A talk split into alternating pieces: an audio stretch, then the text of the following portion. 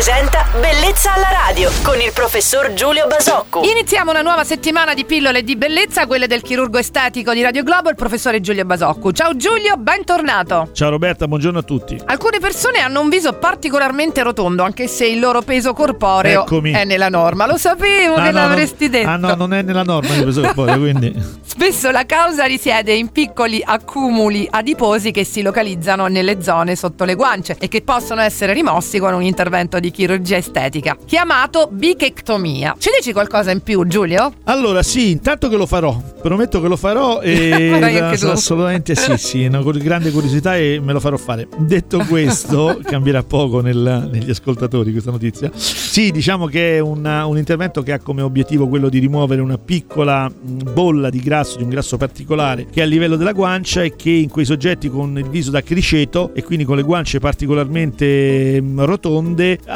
alleggeriscono in maniera molto naturale e molto leggera questo, questo effetto. È un intervento relativamente semplice, relativamente rapido, con poche conseguenze, quindi diciamo che è un intervento poco eh, praticato in realtà in Italia, ma che invece personalmente considero un'ottima soluzione a questo tipo di problema. Giulio, ho letto che è un intervento al quale ricorrono anche molte modelle, vero? Assolutamente sì, perché dà al viso questo aspetto, accentua leggermente gli zigomi e quindi dà alla porzione inferiore del viso questo aspetto leggermente più scavato che è ritenuto molto gradevole. Grazie per questi chiarimenti, non conoscevo allora questa bichectomia. Salutiamo il nostro chirurgo Scusami se ti correggo, ma biscectomia, ma non lo potevi sapere. Ma me lo potevi dire anche prima, Eh, ci avevo creduto. Salutiamo il nostro professore Roberta. Giulio Basocco. Ciao, a domani su Radio Buona giornata. Bellezza alla radio.